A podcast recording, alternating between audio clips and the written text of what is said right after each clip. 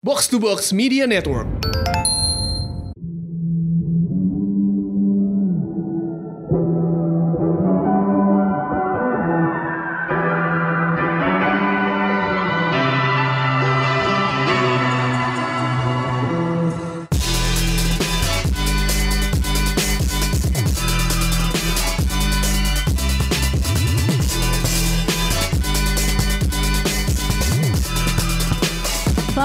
Showbox Podcast. Ada gue Lisa Gua Angga. dan minggu ini kita bakal ngobrolin film-film yang kita rekomendasiin buat Jogja Network ASEAN Film Festival. Ya, JAV yang JAV, ke-13. ya. Minggu ini episode In Frame-nya kita bakal ngobrol dengan John Cooper. Itu Siapa John tuh? Cooper ini adalah seorang executive in charge of production uh, buat film-film yang kayaknya sih orang-orang pernah denger ya. Mhm. Jadi nih gue sebutin nih judul filmnya nih.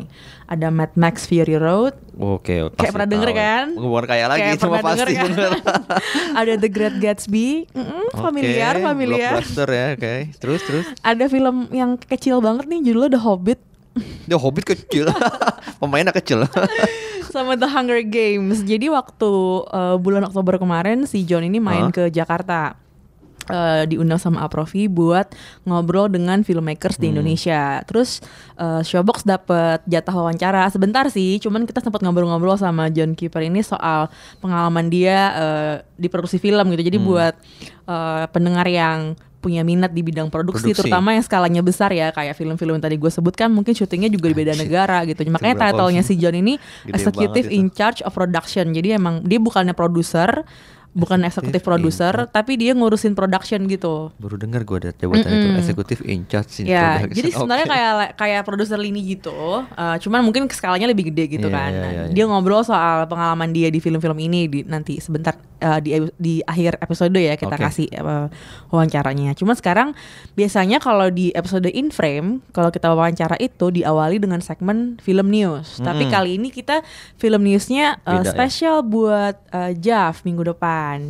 Jadi uh, kita bakal ngobrolin film-film yang pengen banget kita tonton. Ini target kita ya enggak ya sebenarnya? Semoga kesampaian. Semoga kesampaian. Gue sih nggak yakin kesampaian sih. Seperti pengalaman-pengalaman tahun sebelumnya. Iya, namanya film festival emang kayaknya sehari bisa tiga aja loh, udah hebat banget ya nonton tiga film gitu. Gue bakal ada di JAV full time dari awal sampai akhir. Eh, Hmm. Angga gimana nggak? Gua kayaknya enggak, gua mungkin tanggal 30 baru sampai sana sih. 30 Hmm, jadi lo sampai pertengahan tanggal- sampai Mm-mm. akhir Mm, ya. sampai Soalnya lo 4. mau ngejar. FFD, Festival Film Dokumenter yang berlangsung sehari setelah uh, JAV selesai. Hmm, jadi di Jogja itu kalau akhir gua. Tahun emang acara filmnya meriah Iya, sekali. meriah. Ada Acara seni juga ada- sih sebenarnya Iya betul. film. Nah, sekarang kita bakal bahas dulu nih eh, film-film di JAV yang kita mau tonton. Hmm, yang kita penasaran banget Tapi nih. sebelumnya kita bahas dulu nih nggak apa em, segmen-segmen program-program Iya, unggulannya. JAV ya Heeh. bertahun-tahun ya. Jadi sebagai sebuah film festival, ini sebenarnya film festival eh, tertua jadi di Indonesia ya. Udah nggak ada lagi kan yang terbesar lain. ya. Terbesar ya. Setelah G-Fest nggak ada, Hmm. Europe on Screen sih ada, cuma Europe on Screen kan lebih ke Eropa. Iya, kan, itu film-film Beda Eropa. lagi kan. Kalau Hmm. ini ya Film-film sinema Asia ya, Sinema mengkhususkan Asia. dirinya untuk eh, menayangkan film-film Asia gitu. Nggak cuma film pendek doang nih, ada film eh, film panjang, terus ada juga film dokumenter. Iya, iya, jangan film-film lama juga kan. Iya, jadi kita bakal bahas eh, nggak banyak sih sebenarnya karena masalah durasi juga. Tapi eh, kira-kira film-film ini ada di program-program unggulannya JAV. Ada ASEAN Feature. Iya. ASEAN Feature itu terbagi jadi dua. Hmm, Dua jadi kategori dua kategori eh, penghargaan. Jadi kalau di JAV itu selalu ada penghargaan buat film-film yang eh, mendapatkan apresiasi dari penonton dan dewan jurinya. Mm-mm. Eh, kayak ASEAN Feature ini sebenarnya adalah eh, seksi kompetisi buat film eh, panjang dari Asia. Mm-mm. Eh, jadi ada 18 film. Nah, ini terbagi film panjangnya ada fiksi dan ada dokumenter juga ya. Iya. Nah, ini terbagi jadi dua nih. Ada yang dapat penghargaan Golden dan Silver Hanoman. Mm-mm. Ada juga yang dapat penghargaan Netpack dan Geber. Geber Award. Mm, jadi nanti kita bakal ngobrolin eh, masing-masing tiga aja kali ya nggak? Tiga aja. Karena itu aja udah panjang banget tuh buat dibahas. Terus ada juga ada juga program eh, ASEAN Perspective. Ah, Nah ini adalah yang non kompetisinya. Kalau yang tadi itu ada penghargaannya, kalau ini nggak ada. Nggak ada ya? Ha-ha. Jadi film ini eh, f- eh, program ini buat film-film yang dibuat oleh sutradara yang udah punya nama maupun yang baru terkenal, eh, tapi yang dinilai eh, cukup bisa mewakili sinema Asia. Mm-mm. Hmm. dan bisa Iya. memperlihatkan wujud masa depan sinema Asia. Betul. Nah, ini ada 13 film panjang fiksi dan satu omnibus. Salah satunya udah kita bahas di episode sebelumnya yang variable number 3. Yang bikin itu adalah ya satu dari eh, satu bagian dari omnibus yang tayang di program ini. Oke, menarik Hmm. ya. Ada juga program layar klasik. Nah, ini Wah. menarik banget ya enggak ya? Apalagi kita bisa nonton di layar bioskop gitu kan. Mm, film-film lama Film-film di layar lama, lebar. ya. Dan Itu- juga yang terakhir ada juga JAV Indonesian Screen Awards. Nah, ini film-filmnya sih kebanyakan udah pada denger ya Iya, pasti. mm. Eh, ada Love for Sale, ya segala macam nanti kita akan sebutin satu-satu. Nah, kita mulai dulu nih nggak dari Asian Feature yang buat Golden dan Silver Hanuman Awards. Film apa dulu nih? Ah, Banyak Kayaknya sih yang pilih aja sutradaranya ya. kita pengen ngobrol bareng sih sebenarnya. Eh, ada film 20 Steps of May dari sutradara Raffi Barwani. Iya. Ini dari Indonesia ya enggak? Gimana Iya. nih enggak film ini? Ya karena kita belum nonton filmnya, jadi kita membayangkan aja. Cuma dari baca sinopsisnya memang menarik tentang Hmm. tentang seorang perempuan muda yang punya trauma Ya. karena mengalami semacam kekerasan seksual di masa lalu ketika dia remaja. Hmm. Dan akhirnya dia mem- membuat dia kayak mengisolasi dirinya di rumah aja. Sementara itu eh, ayahnya yang diperan oh ya si perempuan muda ini diperankan oleh Rai Hanun, sedangkan ayahnya diperankan oleh Lukman Sardi. Itu juga akhirnya melindungi anaknya dan tapi juga untuk melampiaskan dari emosi yang tertahan dari anaknya ini si Lukman ini eh, peran ayahnya ini jadinya juga eh, melampiaskan lewat kekerasan dalam artian dia juga ikut dia itu petinju sebenarnya jadi dia melampiaskan di situ. Ini menarik karena tentang hubungan ayah dan anak dan gimana cara untuk lu meng, apa ya mencari solusi dari masa lalu yang kelam itu gitu dan si kalau ngeliat trailernya yang menarik juga di sebelah rumahnya si Harry Hanun ini eh si perempuan ini yang Mai, diperankan Mai. oleh Mai ini um, si Mai. Mei Hmm. itu ada seorang pesulap yang diperankan oleh Aryo Bayu. Apa peran si pesulap Hmm. ini terhadap kehidupan si Mei dan ayahnya kita belum tahu. Tapi menarik juga sih kalau ngeliat trailernya. Iya. Dan yang perlu di highlight dari film ini ini adalah film ketiga, film panjang ketiga yang Raffi Barwani Yang Raf- bikin Jermal? yang bikin Jermal dan yang paling film pertama dia itu sebenarnya Impian Kemarau yang disebut-sebut sebagai film Indonesia yang berhasil men- menciptakan puitika dalam bahasa visual. Wis. Hmm. Itu tuh dipuji-puji sama kritikus tuh dan setelah beberapa tahun kemudian di dia ber, eh, dia bikin film Jermal bersama dengan Orlo Sankoy dan eh, Raya Makarim eh, dan sekarang baru bikin 20 Step of May. Jadi emang jarang-jarang bikin film, cuman dia termasuk kalau kita kalau gua dan Lisa ketemu sama orang-orang film di di, di di sana gitu di luar sana pasti orang-orang penasaran dengan Raffi Barwani bakal film bikin film baru tuh. Wah, Karyanya jadi- membekas. Iya, makanya jadi dia orang-orang pada pasti penasaran karena dia sekali bikin film tuh biasanya bagus. Bukan Iya. biasanya pasti bagus Pasti, gitu. mm-mm. Penasaran sih gue gitu. Yang di Step of May. Iya, itu juga pengen nonton banget tuh. Hari pertama udah langsung tayang tuh ya. Mm, mm, mm. Oke, yang kedua eh, kita pengen ngobrolin soal film zombie nih nggak? Waduh. Eh, film zombie dari Jepang, One Cut of the Dead. Ini direktur eh, sutradaranya ada- bernama Shinichiro Ueda.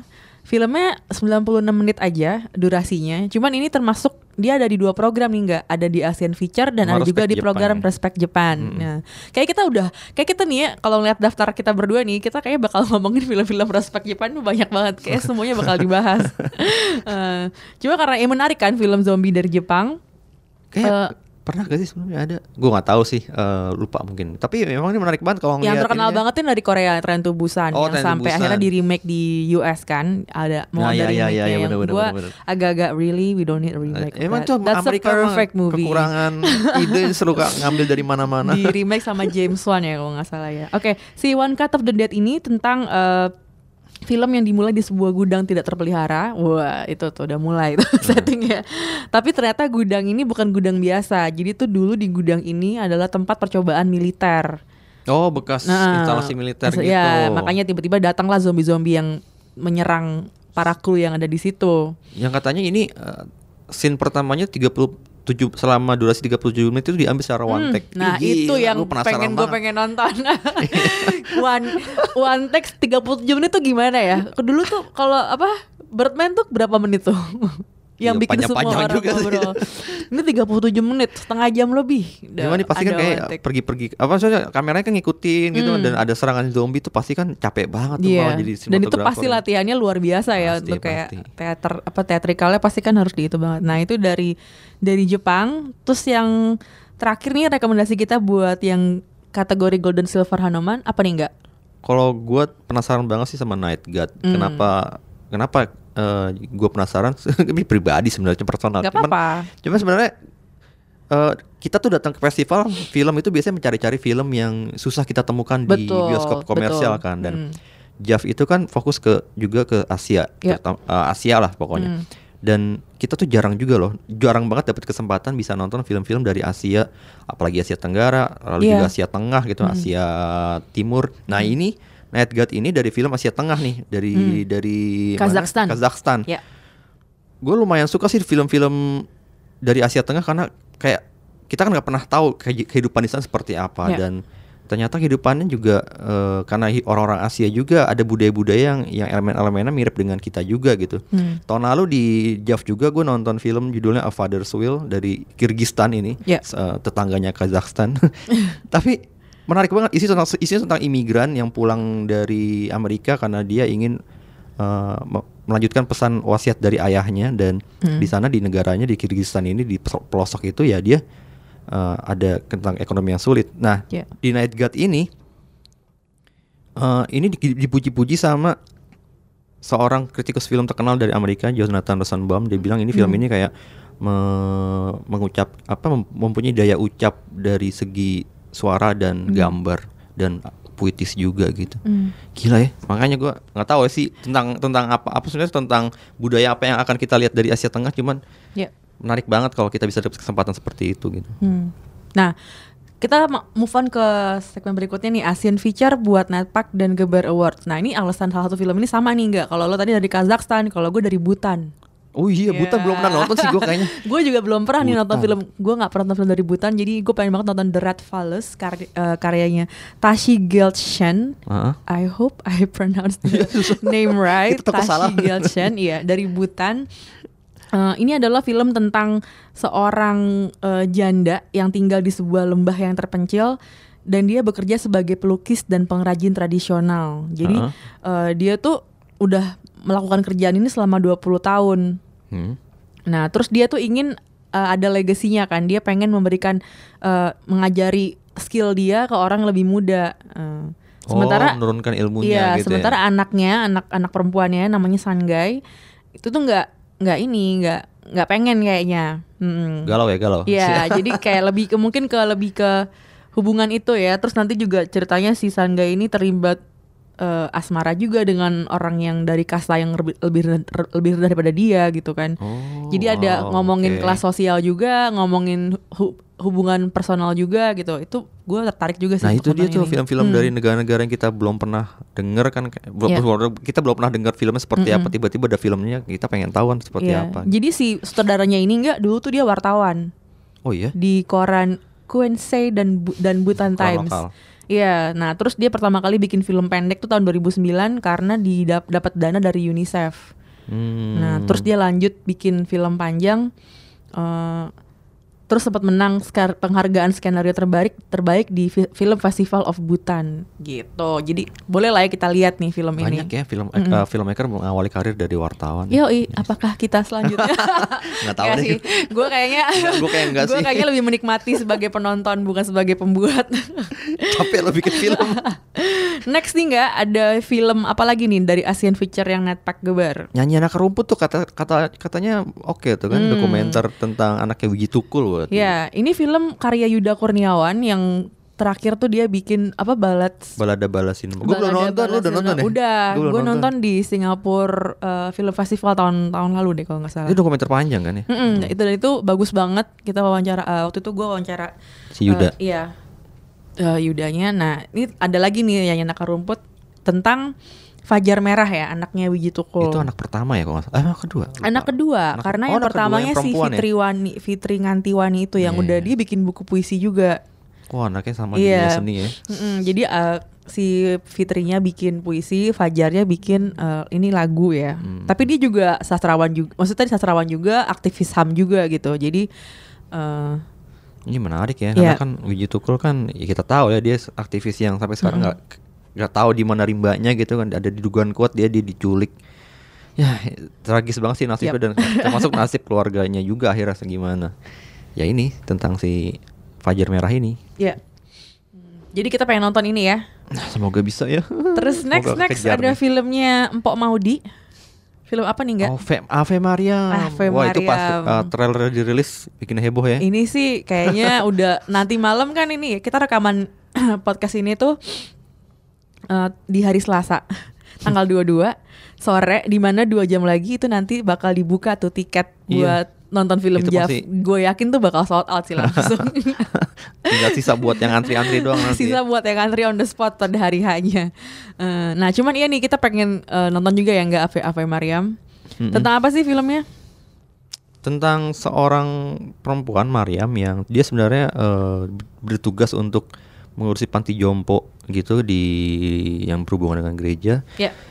Dia sendiri Mariam ini lama dari kecil tinggal di di keluarga Muslim gitu kan. Nah suatu hari eh, gerejanya dia ini kedatangan oleh kedatangan seorang pendeta muda ya kalau nggak salah Mm-mm. yang diperankan oleh Chico Jericho ini si eh, dan intinya ya mereka mulai mulai ada ikat mulai mulai saling tertarik lah Ya. Dan si Maria mulai mulai tanpa dia sadari dia kayak mulai me, apa ya menelantarkan pekerjaan dia sebagai perawat orang-orang di panti jompo itu. Mm-mm.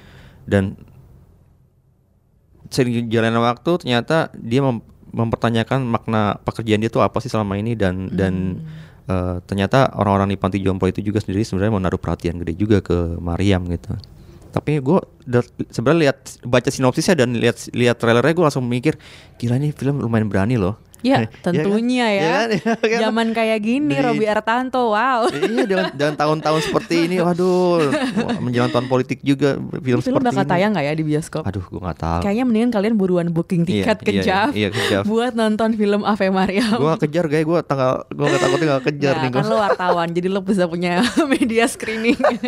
buat yang bukan wartawan ini lo, gimana cara nontonnya kalau nggak ke Jav ya Ih, kan? seru banget seru banget isunya yang dibawa soal toleransi lah ah, perbedaan Hmm. agama kan menarik banget ya Ya, gue juga pengen banget sih nonton ini. Eh, target ini hari pertama, eh hari pertama kayak udah main ya. iya iya iya ada pertama Ave gitu. Mau Kusnaidi lagi kan Iya. Next kita punya program ASEAN Perspektif. Em, ASEAN Perspektif ini yang non kompetisi ya nggak? Jadi ini nggak ada penghargaannya. Kalau tadi kan ASEAN Feature yang dilombakan. dilombakan Ada Golden dan Silver Hanuman Awards, ada juga Netpack dan Geber Awards. So, ada empat awards ya.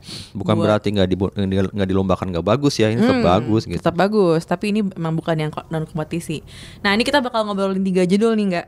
Tiga yang aja ya. pertama ada bini orang. istri orang bini orang. Judul tapi judulnya sangat catchy ya istri orang gitu. Asli, iya. Langsung Sangat mau- menarik dan bikin gue langsung pengen baca pengen baca ininya sinopsisnya. apa sih kenapa istri Eh, orang gitu Ini filmnya Dirmawan Hatta. Filmnya 99 menit aja durasinya. Tapi Hmm. tentang apa sih nggak? menarik banget sih sinopsisnya jadi Hmm. tentang perempuan yang sudah menikah empat kali Eh, suaminya tuh punya beda-beda sifat sikap sampai pemikiran yang berbeda tentang eh, peran sebagai peran istri itu apa sih dalam sebuah rumah Ya. tangga gitu dan si perempuan ini akhirnya bertemu dengan pria kelima dan akhirnya dia menikah Hmm. dan ada perbedaan lagi di situ gitu Ini perempuan tokohnya namanya Endah ya. endah ya endah Endah, apakah kamu tidak belajar? tapi biasanya kan memang di Mohon Hatta itu kan selalu ngangkat isu-isu yang Mm-mm. apa ya yang yang sebenarnya sehari-hari penting tapi Mm-mm. suka kita nggak terlalu anggap eh apa ya anggap sebagai itu masalah yang besar gitu Bukan itu jadi spotlight ya. bukan gitu dan itu Mm. menarik dan ya di Hatta sebenarnya kan udah bikin film sebagai penulis dan sebagai penulis Iya. penulis sekarang kan Toilet Blues dan Mm. Optasi Simus dan eh, ini film ketiga dia sebagai penulis dan eh, saudara makanya ini kayaknya menarik banget Seru seru seru. Terus next ada film yang magis-magis nih. Apa tuh Dukun. wah dukun Malaysia tapi ya Film- bukan film- dukun Jawa Bukan. Ini film tetangga sebelah nih dari Malaysia. Judul apa? Sutradaranya namanya Dain Said. Heeh. Film ini tayang dua kali nih nggak? oh cuma dua kali Iya. Jadi tentang seorang dukun yang eh, Dukun gimana nih kak ceritanya? Coba lo ceritain dulu. Jadi eh, ada seorang pengacara namanya Karim, ya, dia tuh udah punya keluarga tadi tapi meninggal. Mm-mm. Dia akhirnya bersedia membela seorang perempuan namanya Diana yang eh, dituduh membunuh. Dalam pengadilan dia dibela oleh akhirnya oleh si Karim ini. Nah, tadinya awalnya Karimnya nggak mau untuk nge- ngebela Diana, tapi dibujuk sama Diana untuk membela dia dengan imbalan Diana bilang akan ngebantu untuk menemukan anaknya Karim yang dulu pernah hilang gitu. Sampai sekarang belum pernah ketemu. Setelah berpikir panjang akhirnya si Karim eh, si Karim ini akhirnya eh, mau untuk membela. Tapi dalam perjalanan ternyata ketahuan kalau si Diana ini sebenarnya juga eh, diduga kuat dia tuh dukun yang mempraktikkan ilmu hitam untuk cantik ya. Menarik benar. cantik dan bertubuh kuat gitu. apakah apakah Diana sebenarnya itu dia membunuh atau enggak? Nah, kita nggak tahu dan itu sih Iya. menariknya. Dia, ya, tapi yang paling menarik sebenarnya dari, dari film ini adalah cerita di balik cerita di balik produksinya malah. Jadi setelah Kenapa diproduksi itu Hmm. Film ini tayang eh film ini selesai dibikin oleh Dain Said saudaranya itu 11 tahun yang lalu. Hmm. Tapi dilarang tayang sama lembaga sensor Malaysia karena dianggap terlalu kontroversial muatan filmnya. Hmm. Tahun ini akhirnya entah gimana Setelah sekian tahun ya, dibolehkan, ini dikasih tiba-tiba green light Kenapa sama- ya? Nah, itu penasaran. Dain Said Nah, datang gak sih ke Indonesia? Makanya kita nonton. Waktu sih? yang dia nayangin interchange itu kan Oh, interchange, lalu ya? iya itu kan juga masuk Jeff kan. Terus Hmm. dia datang. Nah, kita harapnya kita dat- dia datang Kalau bisa ini. kita wawancara tuh, kita Iya, tanya-tanya. ajak Kok bisa gitu? Emang gue penasaran sih kontroversial apa isi filmnya bisa sampai dilarang tayang untuk publik kayak gitu. Mm-mm. Nah, Nah, terus apalagi? yang next eh, Father to Son, Aduh, film keluarga. film dari Taiwan. Angga nih sebagai seorang ayah. Ini random banget tadi gue milih. film kayaknya oke nih ya. Pilih pilihannya Angga nih. Ini tentang- Judul aslinya Fan Paute. Fan Paute, iya. Ya, Father to Son. kisahnya tentang seorang pria tua yang udah sakit keras tapi malah bukannya dirawat di rumah sakit dia malah pergi sama anaknya ke Jepang Mm-mm. untuk mencari ayahnya yang si pria tua ini yang udah Iya. lima yang sebenarnya 50 tahun lalu dia menelan- menelantarkan hidupnya ini. Mm-mm. Eh, di saat bersamaan ada seorang pemuda dari Hong Kong yang mm, entah gimana caranya ternyata punya masa lalu yang sama dengan si pria tua ini datang ke Taiwan.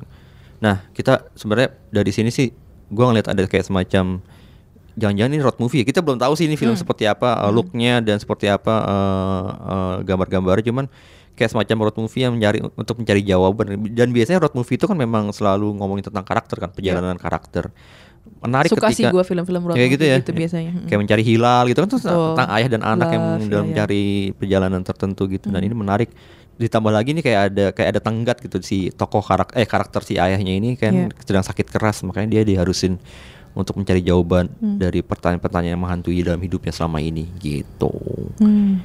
film gue banget deh ini tentang bapak drama keluarga Next kita Apalagi, bakal Gil? ngomongin uh, uh, program Respect Japan. Sebenarnya Respect Japan ini udah kita bahas ya. Uh, ada ada beberapa yang udah kita bahas.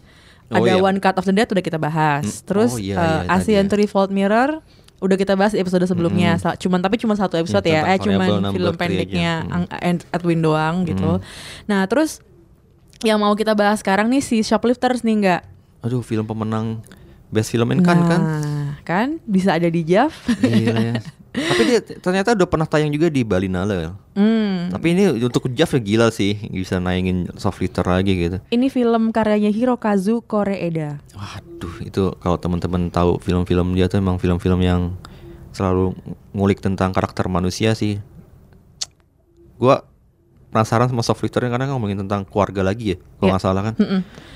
Jadi Seperti yang judulnya. yang menang di Cannes itu kan tahun 2013 ya enggak? Like Father Like Son. Mm-mm. Itu yang Itu menang di tentang anak tertukar tuh, seru Iya, heeh. Nah, ini yang bakal tayang di Jav minggu depan ini yang judulnya Shoplifters ini tentang eh, orang-orang yang tinggal di pinggiran Tokyo dan Mhm. dianggap ya semacam terkucilkan lah karena dianggap tidak disfungsional gitu ya, dianggap Hmm. tidak berfungsi buat masyarakat gitu ya. Jadi mereka tuh eh, disatukan oleh tali kesetiaan. Nah, tapi orang-orang ini punya kegemaran mencuri dan menipu. Satu keluarga ini. ya?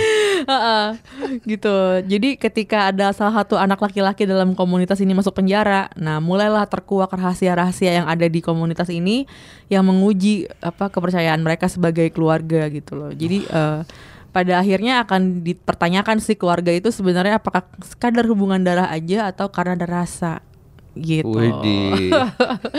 Seru ya. Tapi ini filmnya nanti bakal tayang free. Ada free tiket available on the spot tayang 28 November di Empire Waduh, pasti jam penuh 4 dong. sore. Iya, makanya itu dia. Dan ini first come first serve. Jadi nah, selamat deh ya enggak kita. Dapat nggak ya tiketnya ya? Kalau kita kan dapat media screening. Betul, kita akan media mengembangkan media library. screening. Eh, nah, terus next tuh kita bakal ngebahas satu program yang gue sama Angga tuh tertarik banget sih. Judulnya layar klasik. Eh, Layar klasik bener banget. Eh, ini yang bikin programnya si Mbak Lisa Bonarahman. Ini dia sebenarnya dia dia kritikus film, eh, film archivis juga. Terus dia juga ahli restorasi, pakar restorasi lah. Terus sekarang dia bikin program ini karena dia merasa kita perlu nih meng- mengetahui apa yang terjadi di Asia, terutama Asia Tenggara gitu ya lewat Ya. eh, selama ini. Dan itu se- sebenarnya bisa kita lihat lewat film-film yang yang udah ada selama ini. Dan film-film klasik itu termasuk yang bisa termasuk yang merekam perjalanan budaya dan sejarah dan dan masyarakat selama di Asia. Dan ternyata kalau menurut Mbak Lisa tuh di dalam catatan programmingnya dia bilang Mbak kalau Lisa Bona ya, Mbak bukan Lisa Bono- gue. Iya, Lisa Bona Rahman. Perlu dijelaskan karena ini hostnya juga namanya Lisa. Iya benar juga ya. terus terus. Dia dia merasa kalau uh, film-film klasik itu sebenarnya punya banyak dia bukan dia merasa dia melihat film-film klasik di Asia dan Asia Tenggara terutama Asia Tenggara itu punya banyak kesamaan dengan punya punya kesamaan eh, apa ya gambaran kehidupan dengan kehidupan di Indonesia Ya. saat entah saat itu dan maupun saat ini gitu. Dan dan dia dia menganggap perlu kita menonton film-film ini. Ada, ada empat film. Eh, filmnya adalah Dari beda-beda negara dari ya. beda negara. Yang Dari- menarik dari Indonesia. empat, empat filmnya itu Indonesia dari Indonesia itu pagar kawat berduri Ya. karya Asrul Sani maestro nih maestro banget soal skenario film tahun 61 nih pagar kawat berduri dan ini Ya. yang ditayangkan adalah- versi yang udah direstorasi Nah, itu gue sempet datang ke studionya waktu lagi di restorasi. iya tapi udah nonton berarti Belum. versi versi ininya ya iya, versi lagi nonton dibenerin versi lagi dibenerinnya dan itu yang kayak keset-keset gitu kan. Terus Iya. dikasih tahu gini loh caranya restorasi itu gini gitu. Jadi gue pengen banget nih nonton Pagar Kawat Berduri. Gue belum pernah nonton yang aslinya juga sih jadi gue tetap pasti pengen gue Ya. tonton lalu ada film dari Filipina judulnya Back Back Batch gimana? 81. 81 Mm-mm, dari Mike De Leon. tahun 82 Tahun 82. Gila ya. terus ada juga Santivina karya tak aduh gue semoga nggak salah Bancang.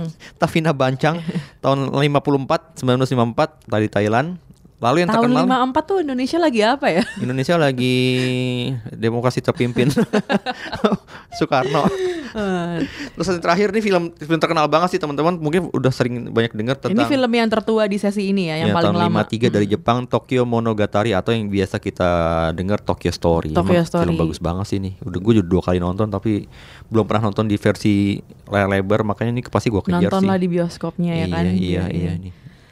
Itu sih keempat film aja tapi gue berharap tahun depan ada lagi nih eh, program ini Layar klasik ya. Mm. Setuju setuju. Nah, sekian tuh review eh bukan review, preview. Preview, preview, Preview kita buat yang bakal ke JAV eh, selamat merayakan sinema Asia. Eh, kita bakal ada di sana dan bakal ngobrol dengan banyak filmmaker ya enggak ya dan ada beberapa juga yang rencananya bakal kita ajak buat ngobrol di Ngobrol podcast. Salah podcast. satunya adalah Mas Garin. Mas Karin Iya, ya. jadi nanti kita jadi ada sebuah program fokus on Garin Nugroho yang bakal Waduh. menayangkan film-film pendek dia, film-film panjang dia gitu kan. Jadi ini memang eh, membahas eh, Garin Garin sebagai seorang pembuat film dan kita juga berharap banget Mas Garin mau diwawancara sama Showbox ya nggak nggak? Dia seru sih kalau diwawancara sama wah, oh iya, orang yang banyak cerita. sangat eh, sangat apa elaborate gitu. Gitu. Sekarang kita mau dengerin dulu kali ya Iya, wawancara John ya. Keeper ya wawancara gue sama John Keeper. Eh, seru sih, silakan mendengarkan. Selamat iya. menikmati.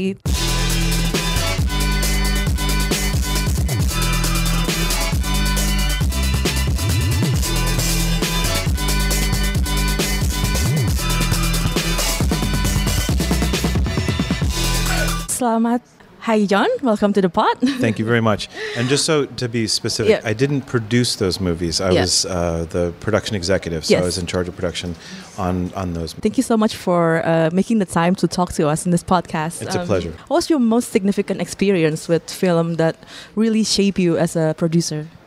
Well, I mean, it would be my first movie as a as a producer, as a as a production manager. Actually, um, it was. Um, I was very very nervous. I was really nervous. I mean, I, I couldn't sleep the night before, and um, you know, I, I, I was uh, I was like um, anxious, and you know, it wasn't good. My heart was going, you know, and I was like, I was grumpy, and and so a very good friend of mine who um, was kind of my mentor said to me, John, movies get made every day.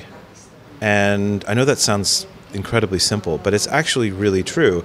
And it and it kind of calmed me down. And it's you know what, movies do get made every day, and somehow everybody figures it out. You know, so I can do this too.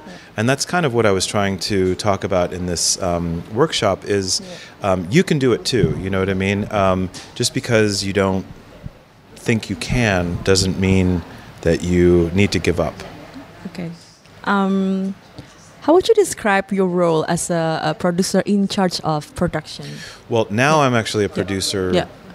So you know, I'm a, what what they call a line producer or an executive producer. But um, so now what I do um, is I basically help the director realize their vision.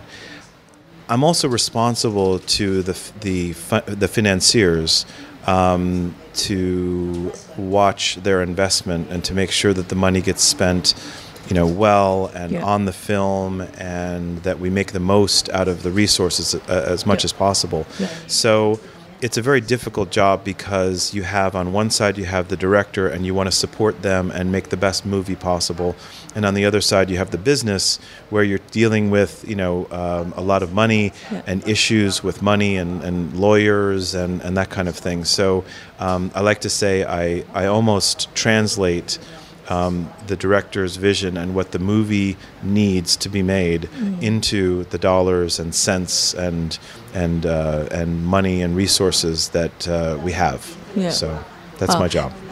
Seems like doing a lot of things, juggling a lot of It- things, it- right? th- no, it is. It, Yeah. it is. It is. It is dealing with every single film um, crew member, Yeah. the actors, um, the financiers, the director. Um, it, you're kind of involved in all of it, which is something that I actually like Mm. doing because I'm not good at any one of those jobs, Mm. but I'm, I'm okay at doing all of them. You know what I mean? You said earlier in the in your session that um, a good producer is a good psychologist. Yeah. Which is, yeah, it, it Yeah. rings very true because you're dealing with a lot of people, a lot of problems every day. all the every time. day, yeah. Everyone. Listen, there's one thing that everyone has in common. Everyone has problems. Yeah. So um, you know, it's about.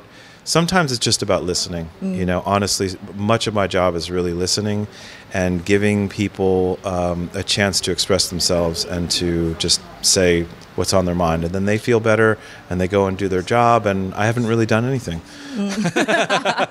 That's not true. so you moved to Sydney in uh, 2010, right? 2010, To um, to help the production of The Great Gatsby, The Hobbit trilogy, and Mad Max Fury Road.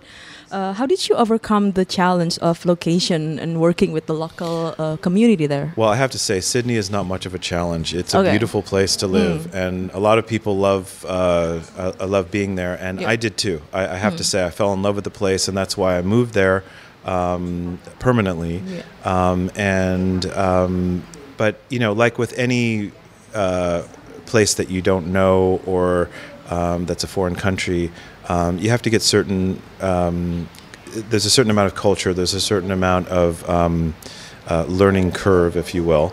Um, I think in Sydney it was pretty easy because um, you know obviously English is spoken, so that wasn't a challenge for me. There was no language barrier. Uh, the culture is somewhat similar. Um, I didn't have um, a lot of challenges on that end. I think where the challenge for me was.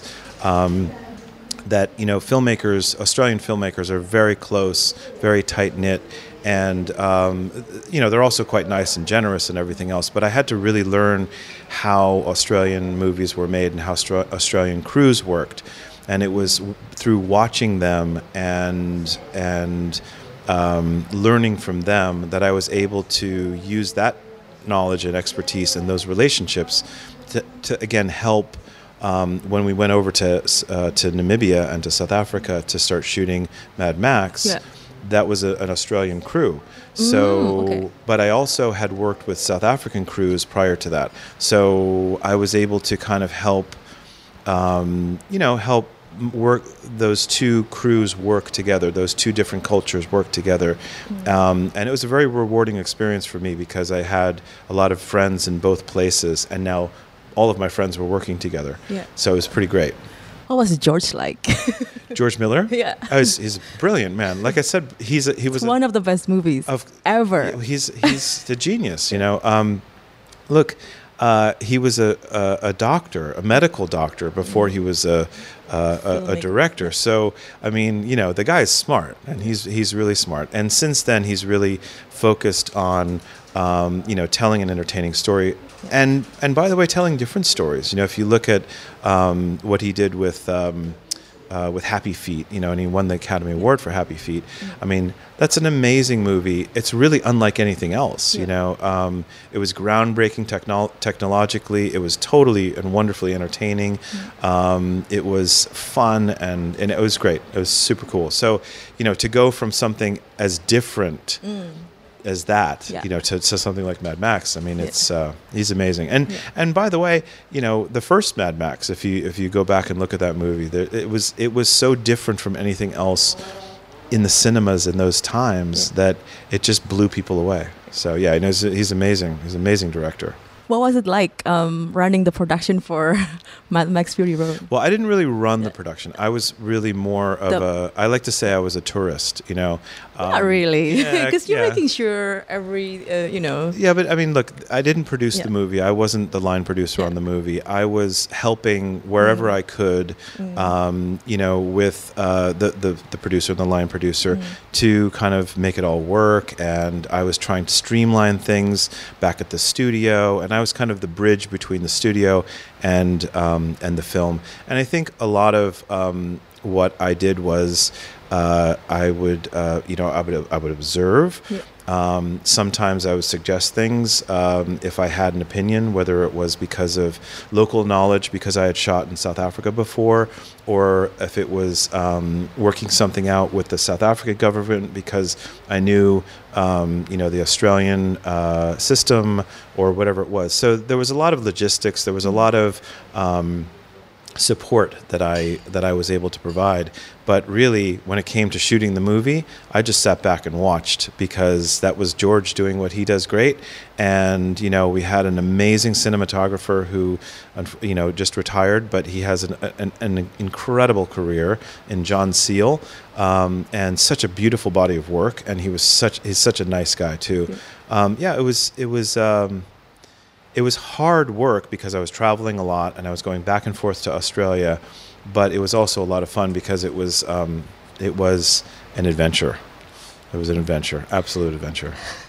You've worked uh, with uh, smaller movies before you Mm. um, uh, went into Warner Bros. Right? Uh, what was what What did you learn from working on a smaller movies to bigger budget ones? Yeah. Well, actually, um, it's funny. I, I was, you know, you look back and you kind of, oh, that was that was very fortunate. I was very fortunate in early in my career because the first movie I got was actually a big studio movie, mm. but I was a production assistant. So. Mm. I got to kind of see all of this and, and, and learn how a big movie kind of looked and felt and how it worked. I mean, it didn't work. I didn't learn everything, but I learned a lot. Mm. And then when I started working as an assistant director and eventually um, production managing, I was working on very small movies. So I had the advantage of having worked on a big movie and knowing how that works, and then applying some of those disciplines, not all of them, Yeah. but some of them, the ones that worked, to a smaller movie um, that uh, that might have people with less experience and everything else. And I think that helped me to in my career, not just with smaller movies, but then as the movies got bigger and bigger. I still remembered my days on bigger movies, and it was kind of a more seamless transition for me. So, uh, in retrospect, I was very fortunate, but you know, you never know. Um, you you work uh, in The Hobbit and Hunger Games. These are uh, movies made uh, from books with a big uh, fa- uh, fan base. How important it is to stay true to to keep the details true to to, to please the fans, but Yeah. you know at the same time might not be possible because it's hard. Because, yeah, It's very hard. It's costly. it's well it's not just costly it's it's it's really difficult because of course when when a fan of a book they imagine all of the scenes in the book. Yes, mm. And that's their own direction. Yeah. You know what I mean? Yeah. That's their own art direction. Yeah. That's their own cinematography in their mind. And then when they see something different on the screen, it can be very um, disappointing. It can be. Um, in the case of both of those franchises, they're- the directors were extremely, and the studios were extremely, and especially the producers were extremely. In the case of those movies, um, the filmmakers, the studio, especially the producers, the writers, the um, directors were um, incredibly responsible to the material um, and and to the fans of the material. In the case of the Hunger Games, um, the studio was very careful to include the writer in so much, not just the script phase, but also in the casting and in the costumes and in in in every aspect of the movie. And I think um, that is why it was such a, a, a, popular franchise. Not just because it was it was they were great books, but also because the writer got an opportunity to kind of um, make sure that it was true to the franchise. And so, you know, and that's hard to do. And you're right, it is expensive to do because, you know, you have less choices. You have to kind of like, well, the book did it this way, so we have to do it this way. Um, in the case of The Hobbit, I think um, that's a little bit different story because Peter Jackson on the and his um, his producing team and everything else uh, and writers um, already had the um, trust of the audience from the. Lord of the Rings, and because he did such a great job on those movies, I mean, just a phenomenal job on those movies, that it was kind of like, okay, now Peter Jackson was it, you know he has our he has our trust. And so he can really expand on the on the story with the Hobbit. And I think he did that brilliantly. It's absolutely it's an epic uh, Yes. they're both franchises are epic. But um, again he was very true to the material. And I think he was able to kind of even uh, almost um, elevate it in a way to where it was just so visual and so satisfying. It's really entertaining and really fun. How about the Mockingjay?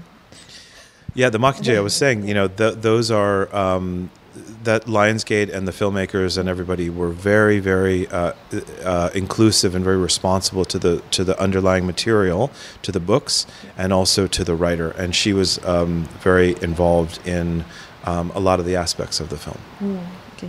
Uh, I've learned that you met with uh, government representative and talk about share share about your experience as a No, it was great. yeah. Um, we yeah, we went in and we had tea uh, yesterday. Actually, coffee. It was very good.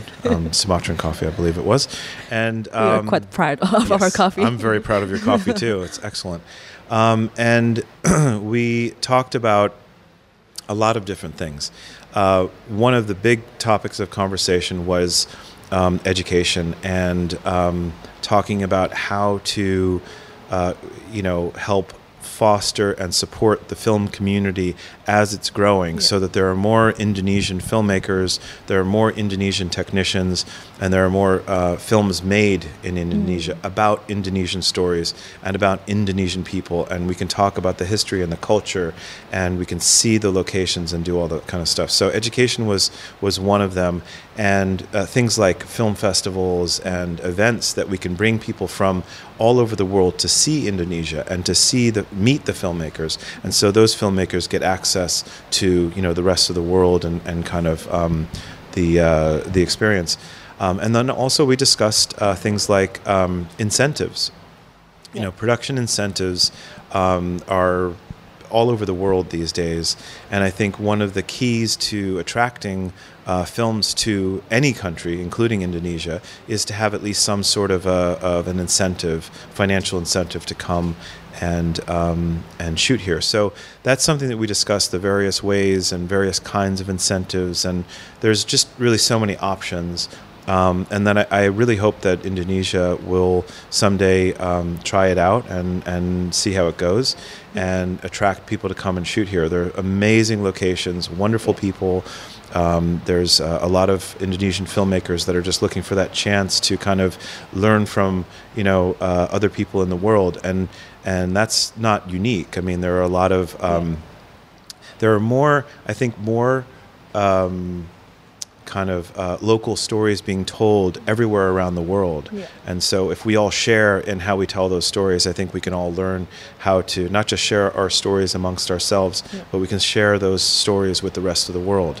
So, um, it's very exciting to me that there's an Indonesian entry into um, Cannes this year and also in, and, and hopefully into the Academy Awards this year. So, that's very exciting. Finger crossed. Yes, fingers crossed. Um, also, um, what should Indonesia do to, to, to attract more international projects filming here? well, like I said, From what in- you learned. Yeah, I think, like I said, in, in incentives is a big um, is a big big aspect, um, and you know infrastructure. So it's not just um, necessarily having stages or studios here, which you have some, but you know there could be more. But also it's having um, local talent. So having the actors, having um, the technicians, um, you know, the camera people and the and the electricians and the grips and the and you know and other other departments, art department and everything else. Um, I think Indonesia is blessed with uh, a variety of different kinds of locations, so you can you can shoot different kinds of things. But at the same time, um, I think you need those other pieces of the puzzle to really, you know, attract um, a lot of uh, production business. Okay. Any plans to check out Indonesian films while you're yes. here? well, I've already seen a few, and um, okay. Which, one- which and, ones?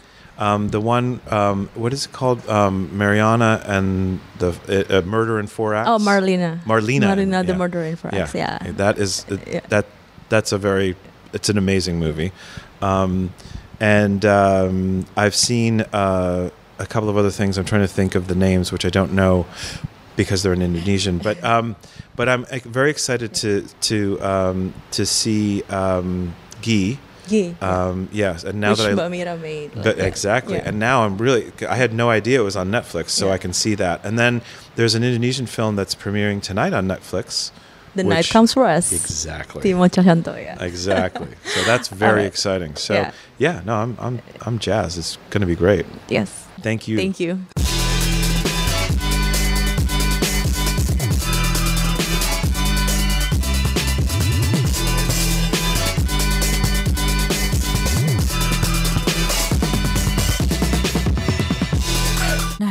Itu tadi hasil ngobrol-ngobrol gue dengan John banyak Kiefer. insight menarik ya.